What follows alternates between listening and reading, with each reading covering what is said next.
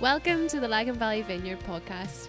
We are a community passionate about seeing Lagan Valley filled with the presence and the teachings of Jesus. If you would like to connect with us or if we can help you in any way, please visit our website, lagan valley vineyard dot com. If you're able, please remain standing for today's uh, teaching text. If you need to sit, feel, feel absolutely free. This is from Matthew chapter seven. Verses one through to the end of verse twelve. Come, Holy Spirit. Do not judge, or you too will be judged. For in the same way as you judge others, you will be judged. And with the measure you use it, it will be measured to you.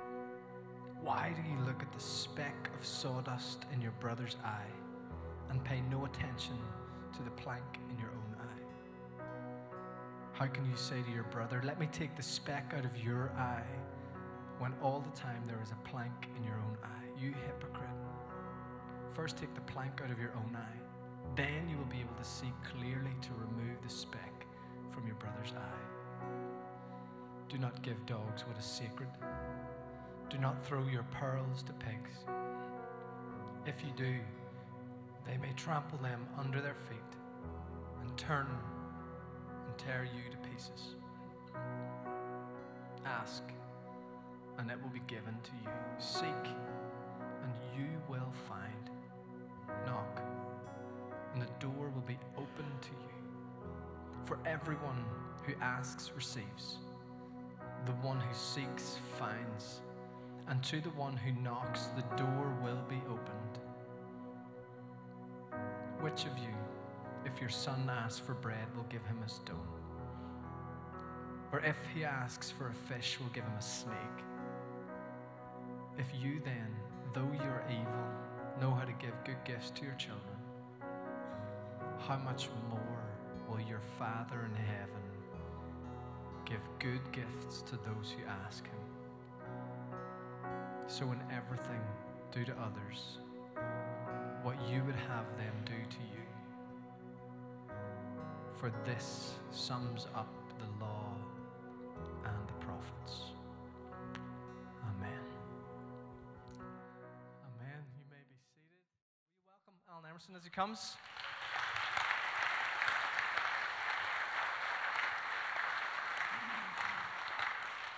This this make him uh, very uncomfortable, but Alan's his closest thing to a Christian celebrity I think we have oh. in uh, in Northern Ireland. Sorry, bro. um, and I realized actually because I think that I didn't really introduce him in our nine thirty gathering and just said, "This is my friend Alan," you know. Um, so uh, Alan uh, heads up uh, part part of the leadership team of Emmanuel in Lurgan. His wife and a team are planting Emmanuel in Portadown. He helps oversee the Tabor network of churches and uh, the twenty-four seven prayer movement here in Ireland and in lots of different places. Uh, but more than anything, Alan loves Jesus. And uh, it is a privilege for us to have him with us this morning. So uh, he's also married to Rachel, three kids, Annie, Erin, and little Finn. Um, and um, Annie and Erin and Rachel were at our nine thirty gathering. It was brilliant to have them. So will you join me as I pray for Alan? And uh, uh, Lord, thank you so much for uh, the joy it is to travel with friends yes.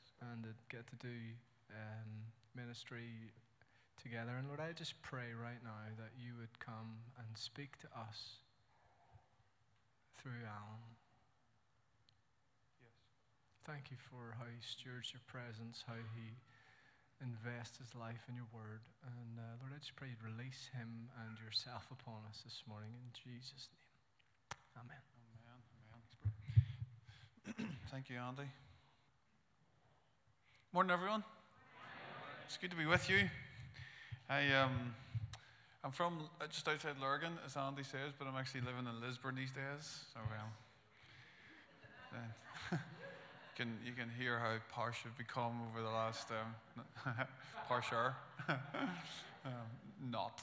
Um, it's really good to be with you, and um, it's really um, privileged to be in, in Lagan Valley Vineyard with you guys, and it's such a joy to travel and journey with uh, Andy and Dana as friends, um, and and the team here, and um, and you guys, and as I, as I, as I was saying earlier, it's just wonderful to, to get to to do something together, and it feels like the God, God and his kindness, as much as we really believe this is for the nation, and it is, we also feel like the Holy Spirit is um, just in a really kind way giving us the opportunity to do things together, and it, uh, Nua is, is one of those, and so we just really love you to come. We feel like, you know, one of the most important questions to ask, somebody very wise told me once, is when it comes to your life, it's it's sometimes the primary question is not just what you're going to do, but who you're going to be with.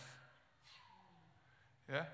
And uh, we don't really teach and preach that sometimes an awful lot, but it's a good question to ask, particularly if you're younger as well. I know not just, but who, who are you going to be with through life? Who are you going to travel with? Who are you going to journey with? What sort of kingdom partners are going to come into your life? And uh, and sometimes that's one of the main questions that we need to ask, yeah? And uh, and so it's great to be with you guys, not just on Sunday, but in spirit and partnering together in the things of the Lord, uh, proper kind of gospel partnership. And it's actually all over the New Testament, but just not taught that well, yeah? And the Holy Spirit, I think, is doing and knitting together um, people who have been friends for lots of years in deeper ways, but n- new convergences of kingdom connections and partnerships for a moment, for a season in in, in, in our time. And um, and so that's why I just think um, Nua is much more than just an event, and we, we'd love you to be part of it. So it's also good to be here today, though, and to be opening up God's Word, Matthew chapter seven. Andy has, has read.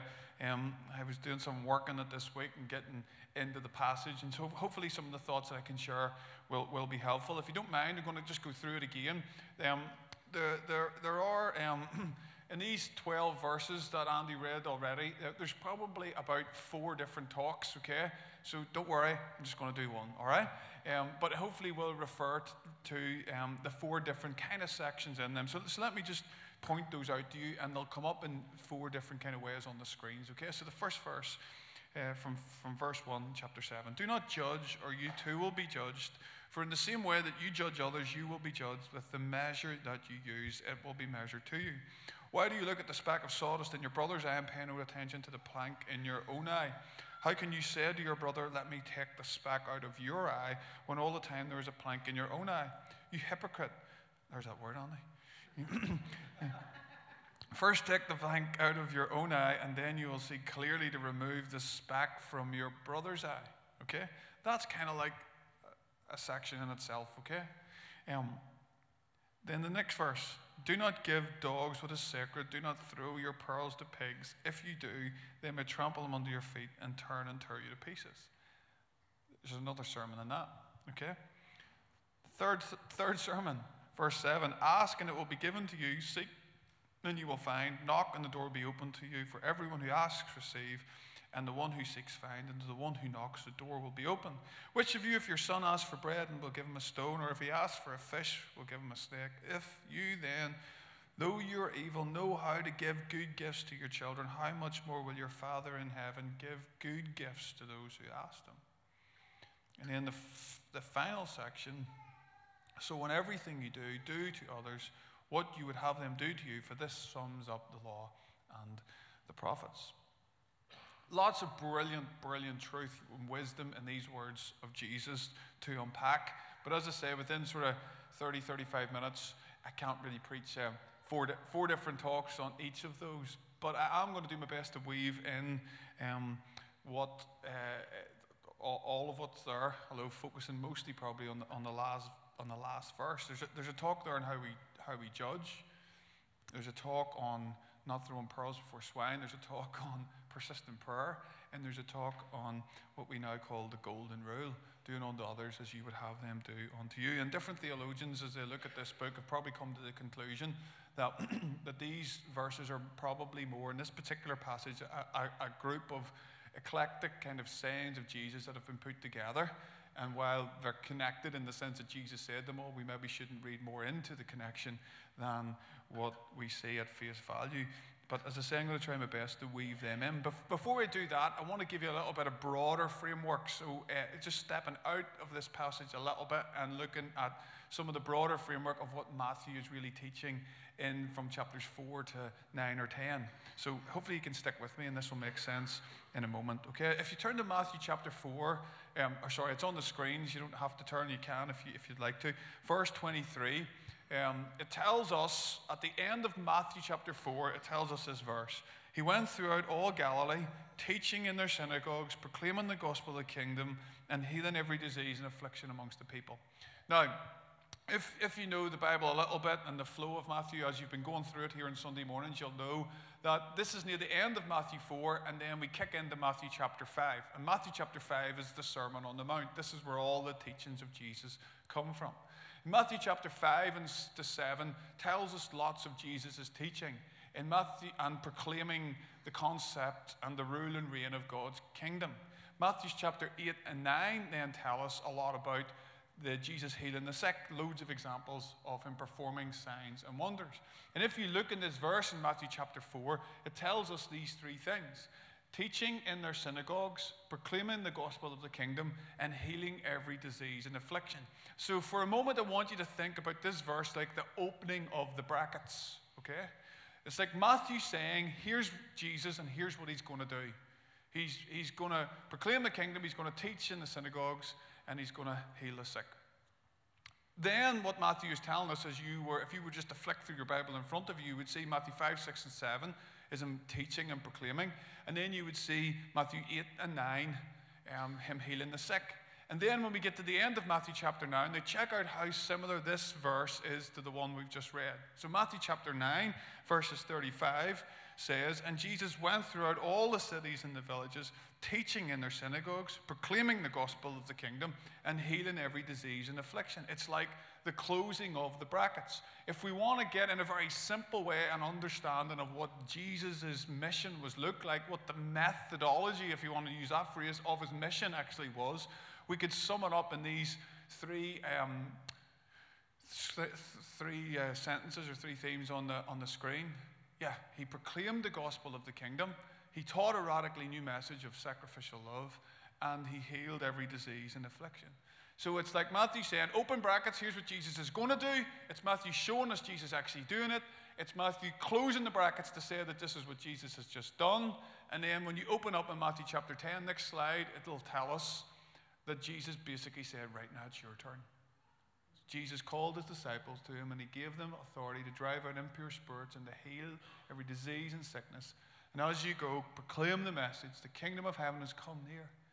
Heal the sick, raise the dead, cleanse those who have lepers, leprosy, drive out demons, freely you've received, freely give. Right?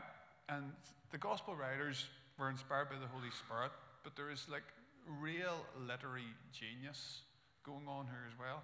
It's important that we understand. And this is kind of helpful because Jesus wants us to be immersed. Matthew wants us to be immersed in Jesus' sayings and the example Jesus showed us and how he lived out the kingdom.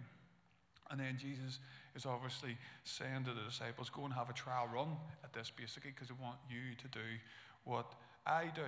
When I was in school, um, I can still hear the English teacher saying, if you want to write a good essay, your introduction, in your introduction, write what you're going to say. Then write what you actually say. And then in your conclusion, write what you've just said. Anybody ever hear something like that, right? It's like, anyway, that's a bit like what Matthew's doing here, only much more interesting than what any English essay I ever had to write was, okay? And so in, in the vineyard, I know that you guys are massively into healing the sick and releasing that and being trained in that and being trained in the prophetic, as I've just heard. Sounds like a great day. I'm just feeling a bit sorry for the pig. But apart from that, it's, it's, it's, it sounds like a great day to, to, to, to be at. Um, and uh, I know that you're um, into pro- the proclamation of the kingdom. Even what we saw, and you're hearing stories from yesterday, healing in the streets, is both of them, isn't it? Really, the proclamation of the kingdom. Good news is kind of entering in and hurtling into our world. A new kingdom is coming, and these are all the possibilities that that opens up for holistic freedom and healing in our lives, souls, and bodies. Yeah. Um, and so I'm not going to speak too much more on them other than to say keep doing that and keep inspiring us as you do that.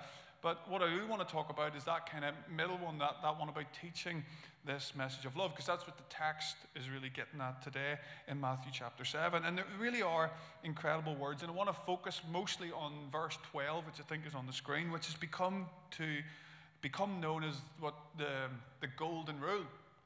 Do unto others as you would have them do unto you, for this sums up the law and the prophets. These are really, really significant words, particularly into the Jewish context, which I'm going to try and explain for a few moments. Is, um, has anybody ever, you know, anybody grew up in a home where their mum or someone like that or granny would have said this to, like, do unto others as you would have them do unto you, or you heard a school teacher say? Well, these these are, are the words of Jesus, and let's like try and locate them in their context this morning. Because what Jesus is getting at here, the real dominant essence and the inner nature of everything that Jesus is saying and teaching, actually the whole dominant essence of the scriptures itself and God's desire for humanity and mankind, are being found in these words. If we are to strip them back and unpack them a little more, all the law and the prophets are summed up in this in these words. Now, what, what does that mean? Now, there was, the Pharisees had summarized the law, or the Torah, which was the five first books of the Bible, into six hundred thirteen commands. Okay? six hundred thirteen commands. two hundred forty-eight of those were, or sorry, one thousand six hundred thirteen rules. two hundred forty-eight of those they saw as commands. three hundred sixty-five of those they saw as prohibitions, like do not do. And then they had they, they bolstered that up with one thousand five hundred twenty-one emendations, like like the, almost the appendices of the rules and the laws that they counted up. That's how they understood the Torah. And Jesus is saying in this statement, all the law and the prophets can be summed up in this. This is huge. This is a huge moment. And um, and, and the other thing that's helpful to understand is there was lots of different rabbis in the Jewish world at that time who all had different interpretations of the law. So they interpreted the laws around Sabbath and what food you could eat and couldn't eat, laws around purity, um, all of those kind of things. They had different a different take on, a different interpretation of, a different kind of whatever you want to call it, doctrine of. And so when the rabbi would have taken some of the brightest and best young men who had come through the school system, where they basically memorized most of the Old Testament, and if they were looking like they were capable and proficient enough to follow that rabbi, that rabbi would say, come and walk with me in my ways. It was sometimes called, take my yoke upon you, carry the yoke, my understanding of the of the, of, of the law, and follow in those ways. And so different like rabbinical schools would have had like disagreements, and there would have been factions between different rabbis and their different understandings of the law and how they should be lived out. The Hebrew word for for to walk was kind of um, extrapolated into the word halakha, and that became the way that they individually and collectively walked in the rulings and the interpretations of different rabbis who wanted to fulfill the law. Heavy kind of stuff, right? That actually took it really seriously. It just got the heart and substance of it wrong, which is what we're going to see. And so this is a helpful context for us, because it's into this culture that Jesus walks, and basically all the men that didn't get picked to follow the other rabbis, Jesus says to some of them, tax collectors, zealots, fishermen, guys on the building side practically. And he just said, follow me. And they would have known what that meant. They would have known that this means leaving everything to follow and to walk in the way of the rabbi. And that they were going to follow in his interpretation of the law. And incidentally, what Jesus was basically saying was, which is profound, I believe you can be like me. And so start to follow me. And so God, um, G- Jesus is identifying something on people that were on almost outside the system and saying, follow me. And then he's saying to them, not just them in this context of Matthew chapter seven, he's saying, all of the law, all of these six hundred thirteen kind of different rules and all the different interpretations of them can be summed up in this. Do unto others as you would do on, as that you would have them do unto you. For this is the sum of all the law and the prophets. To understand this a little bit more, I want us to jump to Matthew twenty-two, kind of like a sister verse for this. And we call this passage the, the Jesus Creed. And this time in Matthew chapter twenty-two, um, they come to Jesus and they ask him, what is the greatest command? So it's like these people who are really into like part of their Bible, and they're really studying it and give a lot of thought to it and trying to work out the most scriptural, uh, most kind of holy way that they can live it all out, and how they're the real true Israelites and the real true people of God. As they kind of go through this whole process, they're trying to like trick Jesus a little bit too, and they're kind of go, right, well, get him on what he thinks the greatest commandment is. And this time, they throw in the heavies. They bring a, a lawyer. It's like, oh, he's going to sort them out. Like, he he knows it all. He knows, like, article, you know, seven point whatever, and uh, he'll be able to deal with this. And so it says, one of them, a lawyer, asked Jesus a question to test him. Teacher, what is the greatest commandment in the law? And he said to him, you shall love the Lord your God with all your heart, soul, and all your mind. This is the first and greatest commandment. At this point, they would all have said yes and amen to that, because every Jew at that time said this particular scripture at least probably once a day, if not twice or three times. It's taken from Deuteronomy chapter six. Right? He's quoting the law. He's quoting the Old Testament here, Jesus. And he's it, this prayer is called the Shema in Hebrew. And what Shema means to hear, because the scripture is, hear, O Israel, the Lord your God is one. So love the Lord your God with all your heart, soul, mind, and strength. And so any good Jew who was listening to Jesus at that point would say, yes, we, we know that's the greatest. That's what we would have said too. Jesus, when he was a little boy, would have, grow, would, have, would have grown up sitting on Mary's lap in the morning and in the evening, and with his other brothers and sisters, and they would have said this together. Hear, O Israel, the Lord your God is one. You shall love the Lord your God with all your heart, all your soul, and all your mind. But then Jesus does something that's just pure brilliance and genius. He then says, to finish the verse, and the second is like it. You shall love your neighbor as yourself. On these two commands depend all the law and the prophets. This is a scripture taken from Leviticus chapter nineteen, verse eighteen. If you uh, jump on to the next slide, you'll see it. Jesus takes these two commandments from the Old Testament and he puts them together and saying the second one is like the first one, that you shall love the Lord your God with all your heart, soul, mind, and strength, and your neighbor as yourself. And then he says that same thing. On these two depend all the law and the prophets. Jesus, in these moments, was reinterpreting, reframing, revolutionizing the law, helping them understand the true inner essence of why the law was given. He was revolutionizing the law, reframing it around love, and he was also reordering the world. He was about to flip the world upside down. I think that little statement's on the next slide.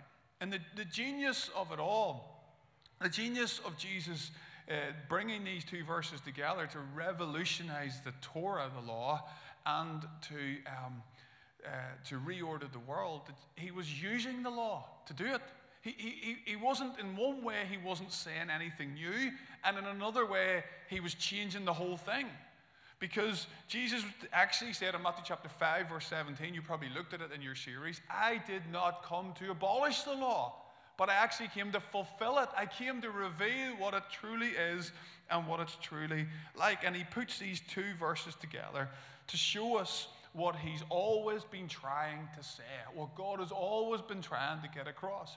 And so he says, I think this is on the screen as well, he was saying the central moral category for the kingdom message is love, sacrificial love. The way that you have, the way that you look at your scriptures, the way that you understand what God has always been trying to say, Jesus is saying all the law and the prophets can be summarized.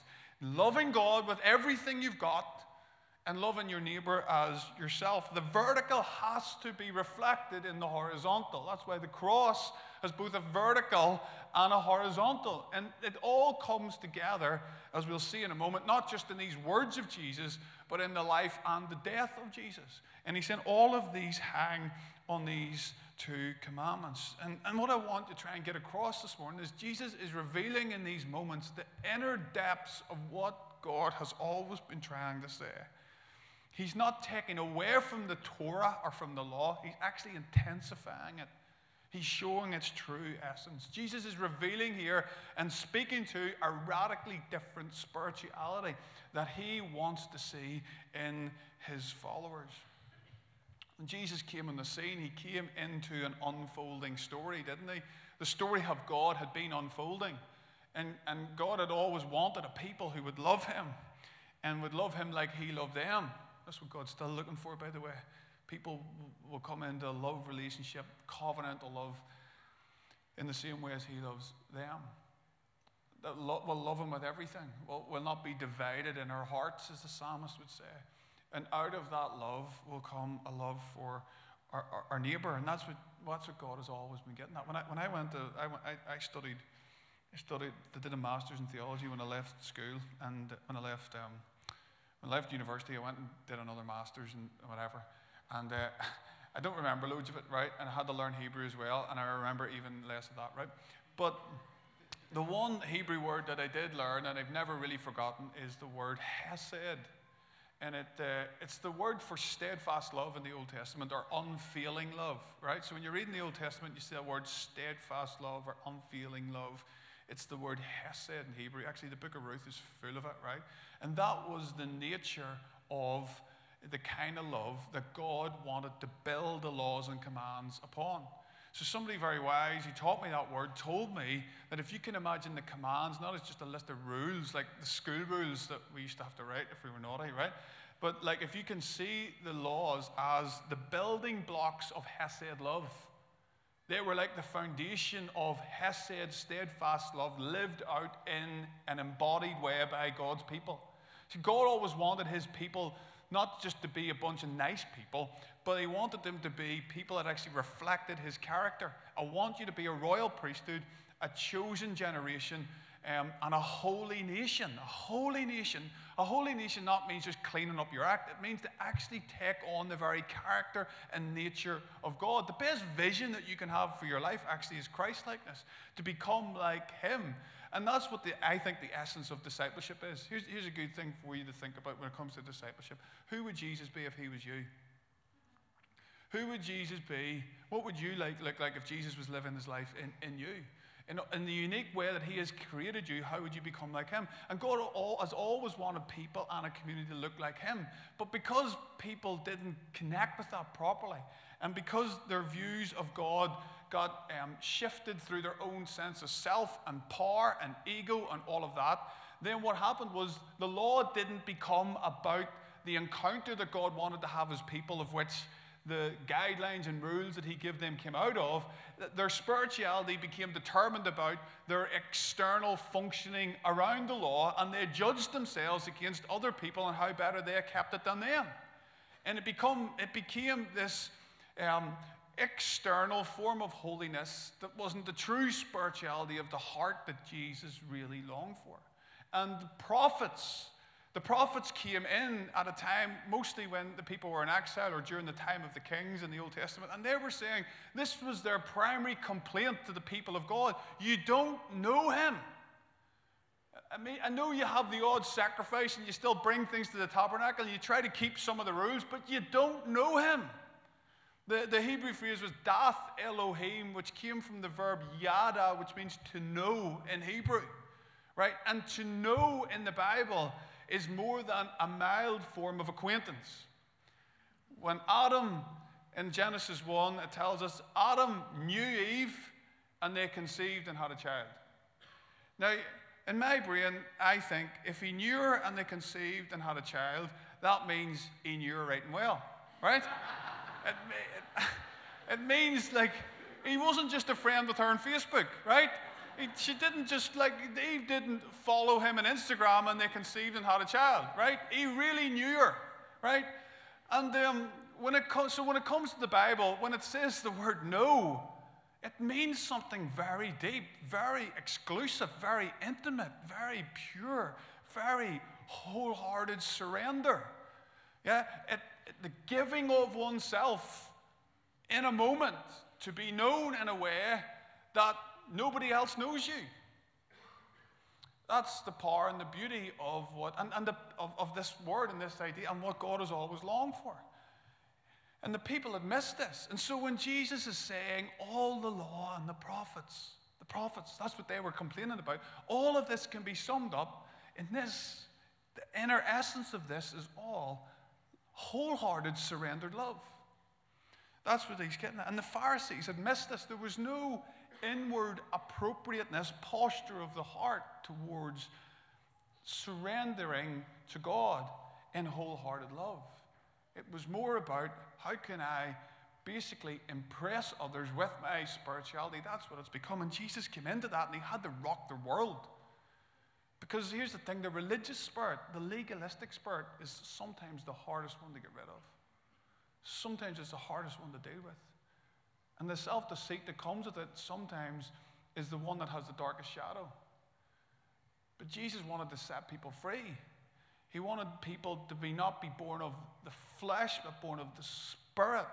You can't be part of the kingdom, Jesus said to Nicodemus, unless you're born from above, unless you're born of the Spirit. Something is going to happen to you over and above yourself that's going to be an inside job. This is, this is an inside work. This is a spirituality of the heart. Jesus would say to the Pharisees, you honor me with your lips. I don't know where your hearts are. I don't know you. And so all of these sayings and teachings of Jesus are coming, all of these parables, all of these stories. Jesus is trying to get inside their head to shake up their imaginations for another type of spirituality that looks like him.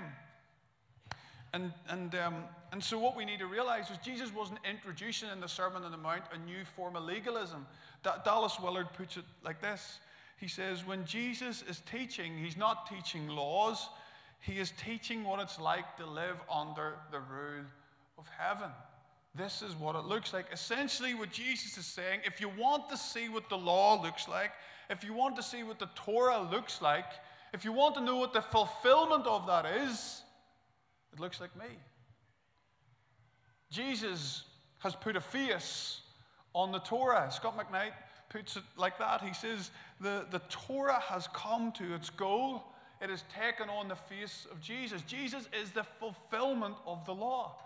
And following him in sacrificial love, wholehearted love to God the Father, and wholehearted love flowing out of that towards our neighbor, that's what looks like Jesus. And if you do that, you fulfill the law. Jesus, said again, was revolutionizing the law, and he was reordering the world. He wasn't just handing out tickets to heaven. He was rearranging the whole world. And he was calling it the kingdom of God. A new kingdom ethic was being introduced. And what I want to say today that's really important is, after all I've just said, is what's important that you don't hear is that in Jesus summing up the law in this sentence, in one way he was making it easier for us to understand, and in one way he was helping us to realize how it all was summarized and crystallized in sacrificial love. But what is really important to hear is, in another way, he, he wasn't making it easier. He was coming to fulfill the law, which is why he said to the Pharisees, or to the people, sorry, he said, unless your righteousness exceeds the Pharisees, you cannot enter the kingdom of heaven. Because they might do all this external stuff to impress others with their spirituality, but here's the thing, they haven't died. They haven't died to themselves. They haven't given up themselves for another spirit to come and take control of their lives completely. It was not where it was an even higher bar. So this love that I'm talking about today, please hear me in this. It's not, um, it's not some free love, hippie type kind of. You see, most of the Bible words that we have today, we need to redefine them because the wor- the world is. We need we don't need to redefine them from the Bible. We need to get back to the Bible to redefine how they've become used in our culture, right? Love is not Love Island, in case you just weren't aware, okay?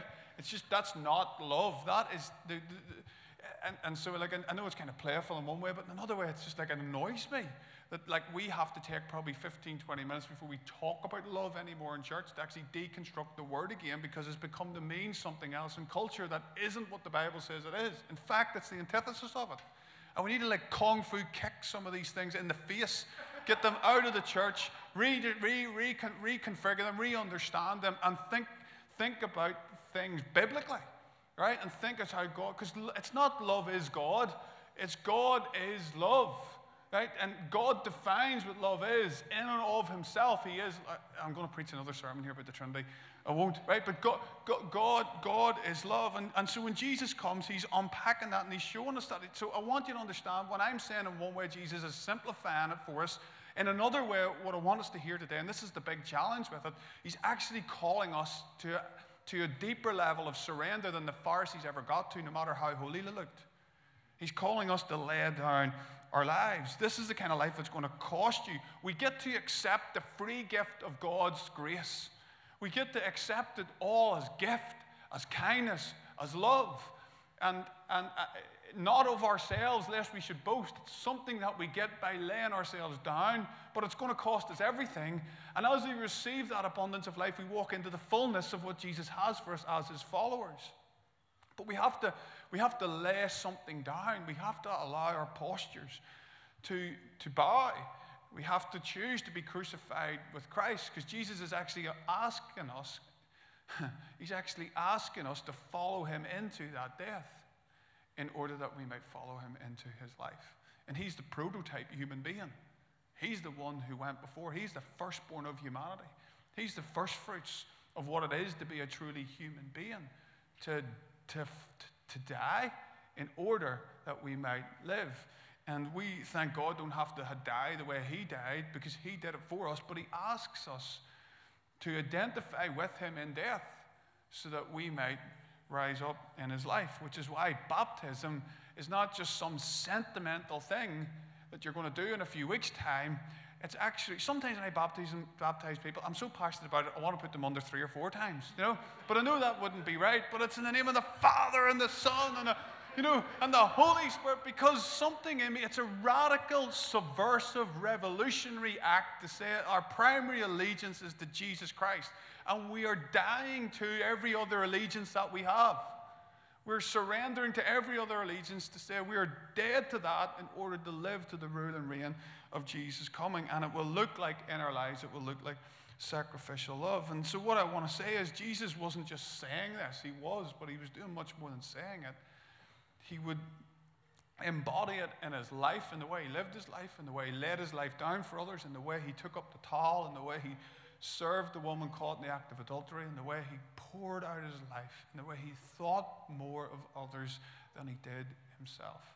And ultimately, he did this when he was on the cross. Father, is there any other way?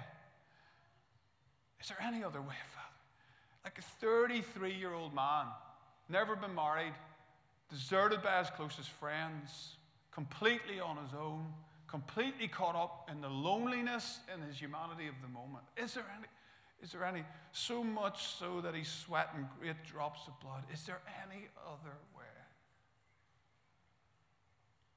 Nevertheless, not my will, not what I want, but your will be done. He sets his face like a flint, and he goes to the cross to fully live out this message that we're looking at this morning. Robert Jensen puts it like this: There was a there there has lived a man holy for others. I love that. There has lived a man holy for others. Imagine that as a testimony for a church. There has been a church holy for others. All the way to death, and he has risen, so that his self-giving will finally triumph. This is the inner essence of the message of Jesus.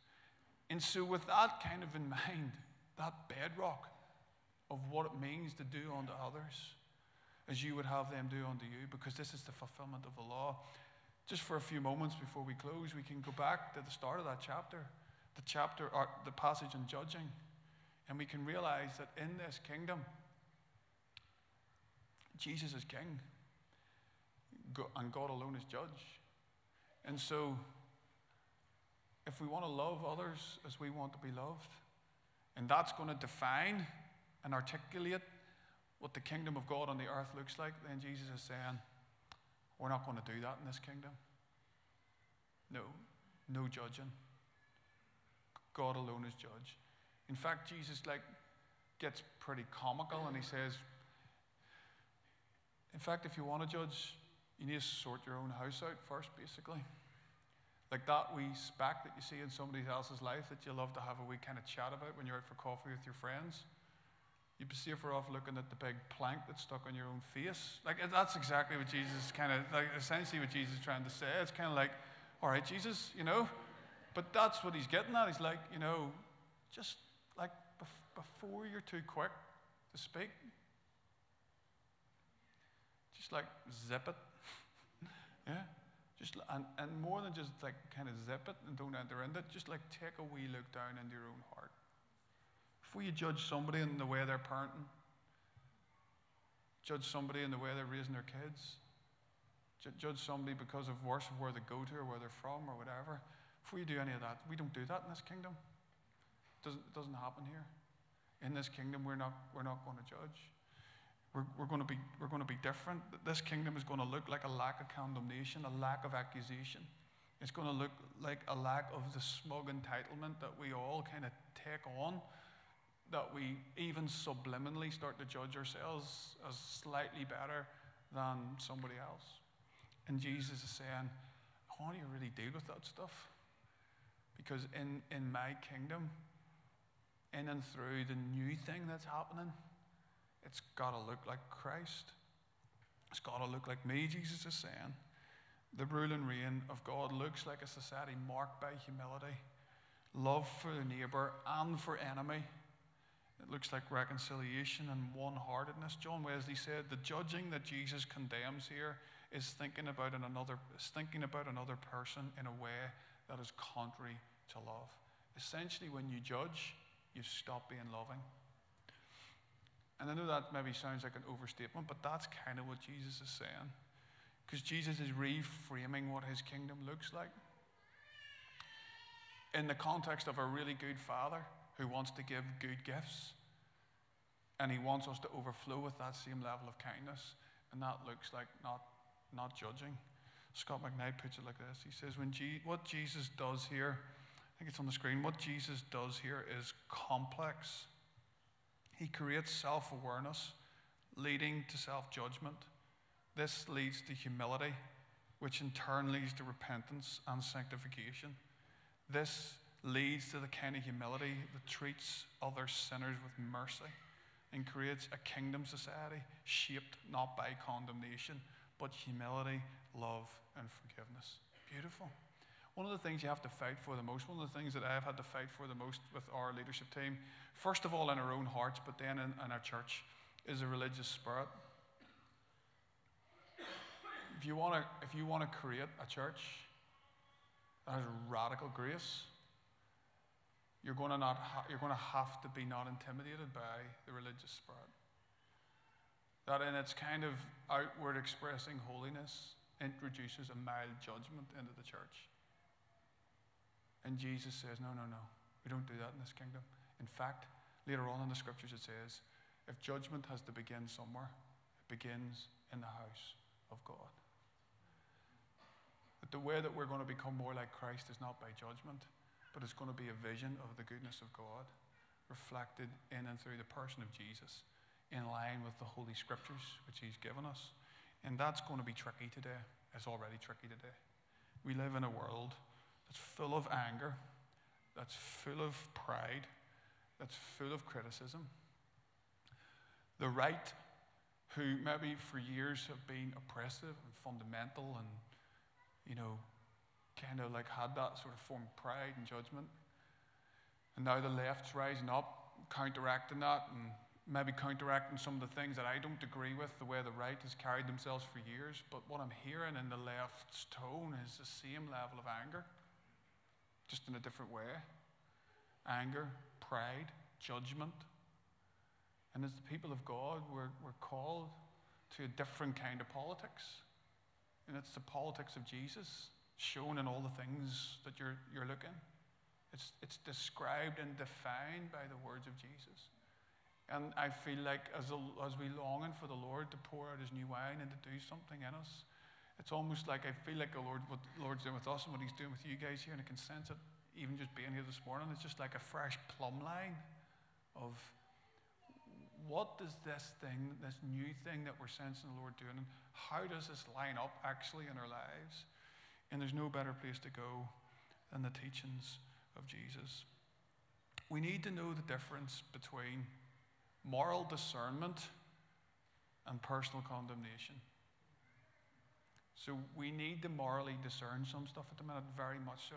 I'm not even saying it's wrong to say, I don't agree with that, I think that's not right, I think that's actually bad. I'm not even saying you can't say that. In fact, I think we need to say that. We're certainly not supposed to be being silent at the moment. At the same time, we need to start with our own hearts, because we very quickly get into personal condemnation. We take the place of God, and God says he alone is judge. And so we need great wisdom. We need one another. We need to be in a place where we are committed and our hearts are submitted, I believe, to the local church, to the local community, the people that will hold us and love us in check, that we keep our hearts pure and soft, that we keep doing what we're doing in worship like this morning, getting the vision of Jesus, getting the vision of his beauty. See, most of the church today doesn't actually have a vision for Christ-likeness. Most of the church today at times don't really believe that you can actually become, Jesus actually loves us enough to become like him. And therefore, we try to get through with the odd wee kind of discipleship thing here and there to kind of clean us up a bit. But what I think the Lord wants to really reintroduce by his Spirit is a vision for Christ-likeness. And that then we'd all get maybe even slightly more practical with our lives and go, what's it going to take? What rhythms am I going to need to introduce?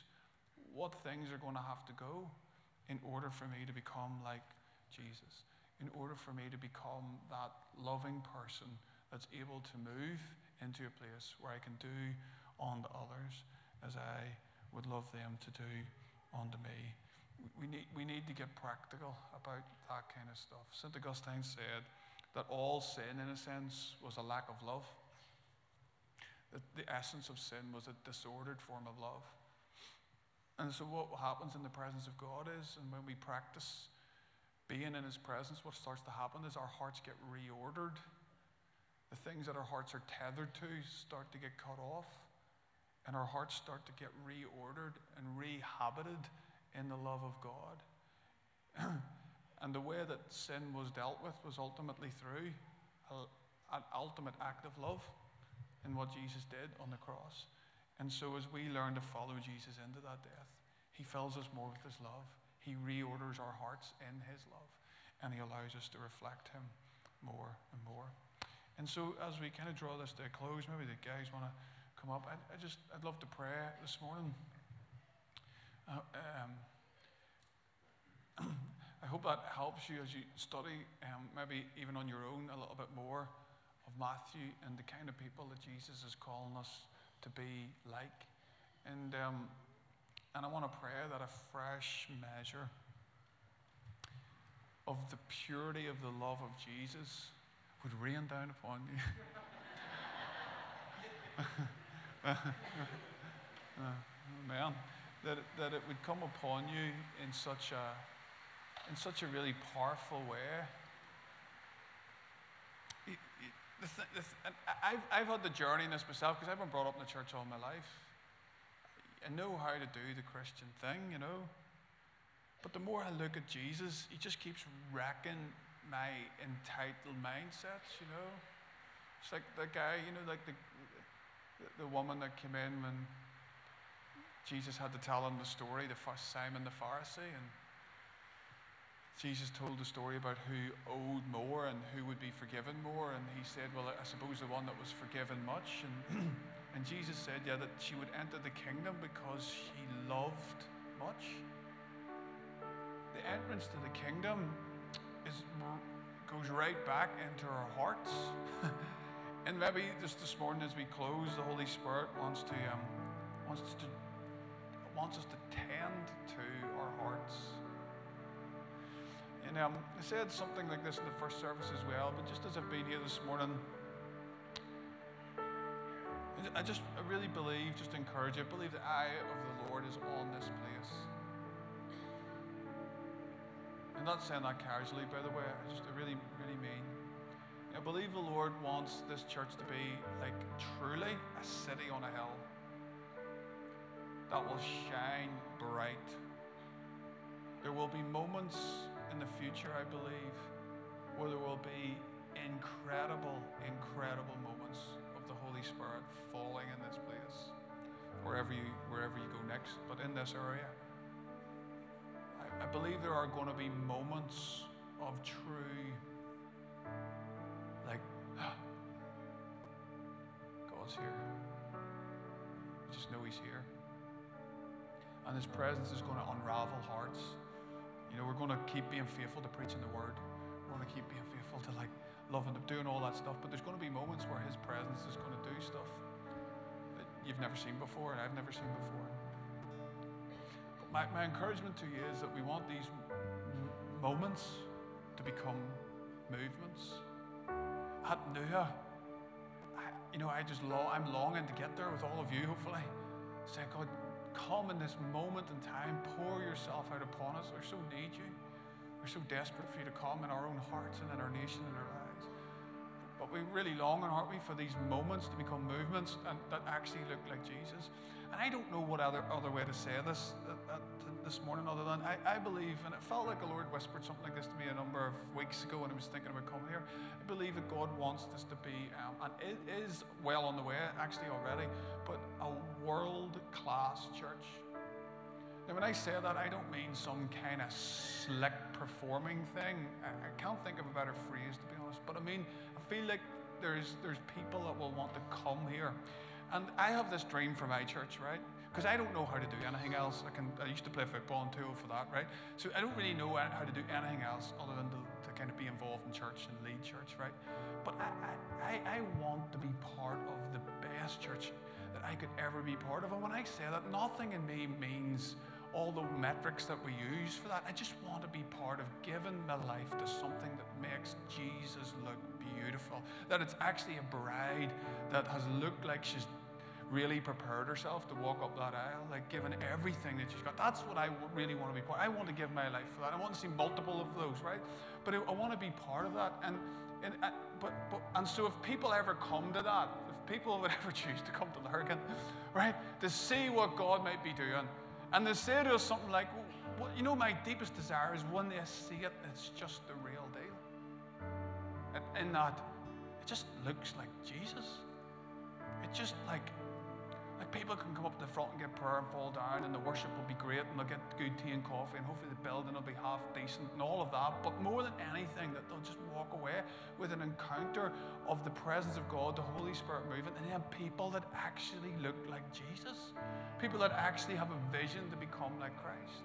That, that's my deepest desire. And I feel like God is releasing in this place a fresh grace to be a city on a hill. Moments where people will be sent to the nations. Moments where you'll do things that will ripple all through the nations. But when people actually come and they say, what did you do to get here? You, Andy or Dana or Stu or whoever will just go, just did the first things. We just loved God. Everything we got. And we took the charge to love every human being that we come into contact with, like the way we would like to be loved. And we took his word serious, and we welcomed the Holy Spirit, and we were waiting for his return. Wouldn't it be brilliant, like, that you didn't have to write a whole book of all the great things that you did, but like you could just say, that's what we just focused on. And I just feel like in these moments, the Holy Spirit, oh, just once there's water falling here and there's water falling in, in, in the skies, right? But I just feel like in these moments, sorry, I know we're out of time. I just, I'd love to pray. I feel like the Holy Spirit wants us to release that grace. And um, last wee thing to say before I do that, we are, we planted into Portadown and we're going to get moved out of our building. And um, it wasn't, we, in about three weeks' time.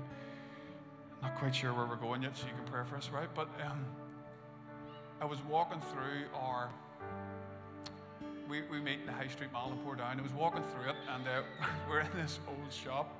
Like, we don't even have a proper sign over our building. In fact, there's a sign over our building that still says Faith Jewelers. moved to. And I was thinking, this is like terrible. Like we haven't even managed to get a website up properly yet, you know. And I was thinking, like, we really need to get our act together and kind of get the word out a bit and stuff, all of that. And and um, but it's kind of been beautiful in the hiddenness, all that the Lord has done. And I felt the Holy Spirit say this to me. He said, you can raise the profile if you lower the posture. And uh, th- this is what I sense for you guys this morning. I feel like the profile, not because you're looking at it, but the profile is going to rise. But it's directly proportionate to how low you go as you lower the posture. And so I just, I'd love to pray and release. I feel like the Holy Spirit just wants to release that on you as we finish today. So if you resonate with that, would you stand with me?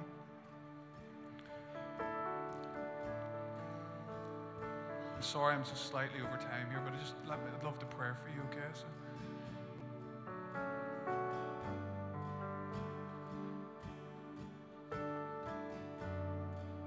Yeah, so just just just quickly, if you feel like that this is something that you actually do need to kneel with and you just want to come to the front or get out into the aisle and say, I just really feel you speaking to me this, Lord, this morning, and you just you just want to connect with that sense of, God, I, I feel like you want to do something, but I want to connect with the, the lowering in order for you to do all that you want to do. So just in these moments, so Holy Spirit, we love you, Jesus. We want to love you with all of our hearts. We want to love you with all of our souls, with all our minds. Jesus, we want to love our neighbors as we would like to be loved, as you loved us, God. Lord, I just want to pray in these moments right across this body, God.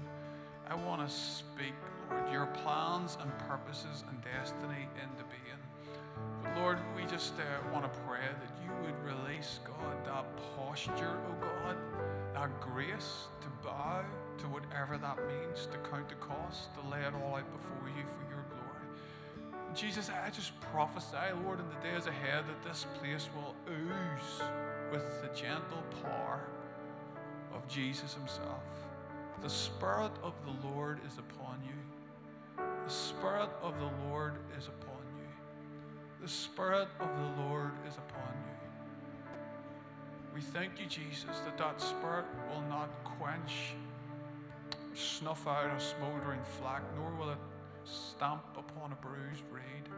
And so I pray that the gentle grace of Jesus, which contains the power that raises the dead, oh God, would be released in these moments through this place on your people.